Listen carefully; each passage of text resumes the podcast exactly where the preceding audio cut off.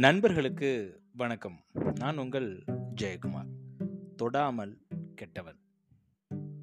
தொடாமல் கெட்டவன் அப்படின்னு சொன்னதும் நம்ம எல்லாத்துக்கும் ஞாபகத்துக்கு வர்றது ராவணன் தான். ஏன்னா அவர் தான் சீதையை கடத்தினார். ஆனால் கடைசி வரைக்கும் அவருடைய சுண்டு விரல் கூட சீதை மேலே படலை.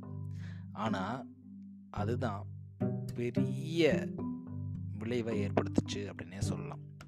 காரணம் ராவணனுடைய அழிவும் சாம்ராஜ்யம் மாண்டதுக்கும் காரணம் அந்த கடத்தல்.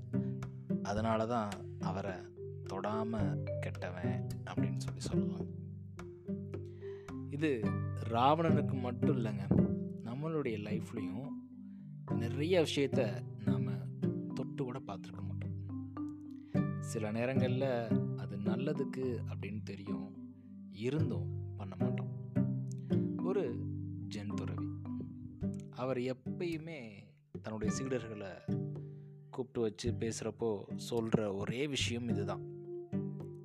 புத்தகங்களை நிறைய படிக்கணும். அதுலேயும் குறிப்பாக நல்ல புத்தகங்களை படிக்கணும் அப்படின்னு சொல்லிட்டு. உடனே அதற்கு ஒரு சீடன் எந்திரிச்சு பதில் கேட்டானா குருவே நீங்கள் எப்போ பார்த்தாலும் புத்தகம் படி புத்தகம் படின்னு சொல்கிறீங்க நான் அதை படித்தாலும் என்னால் எல்லா விஷயத்தையும் ஞாபகம் வச்சுக்க முடியுமா அப்படின்னு கேட்டானா அந்த சீடன். உடனே குரு அந்த சீடனை அழைச்சிட்டு ஆத்தங்கரைக்கு போனார். அங்கே ஒரு ஓட்டவாளி சேரும் சகதியுமா. அதை எடுத்துட்டு அந்த ஆற்றுலேருந்து தண்ணி எடுத்துட்டு வா அப்படின்னு சொன்னாராம். அந்த சீடனும் வேக வேகமாக ஆற்றுல போய் தண்ணி எடுத்துகிட்டு வராரு. எடுத்துகிட்டு வர்றதுக்குள்ளே அந்த ஓட்ட வழியாக எல்லா தண்ணியும் கீழே போயிடுது இதே மாதிரியான முயற்சியை தொடர்ச்சியாக பண்ணிட்டே இருக்காரு. கடைசியில் விளைவு என்னன்னு கேட்டிங்க அப்படின்னா குரு கிட்ட வர்றப்போ பாத்திரத்தில் தண்ணி இருக்காது. ஒரு கட்டத்தில் சீல்டன் கடுப்பாயிட்டார். குருவே இது ஓட்ட பாத்திரம்னு உங்களுக்கும் தெரியும். ஏன் இதில் திரும்ப திரும்ப தண்ணி எடுத்துகிட்டு வர சொல்கிறீங்க அப்படின்னு கேட்டானா அந்த சீடன். உடனே குரு சொன்னாராம் அந்த வாலியை நல்லா ஒத்துப்பாரு முன்னாடி அந்த வாளி எப்படி இருந்தது? சீரும் சகதியுமா. இப்போ எவ்வளோ அழகாக தூய்மையாக இருக்குது பார்த்தியா ஆனால் அதில் உள்ள ஓட்டைகள் அப்படியே தான் இருக்குது அதில் எந்த விதமான மாற்று கருத்தும் கிடையாது. அதே மாதிரி தான் புத்தகங்களும்.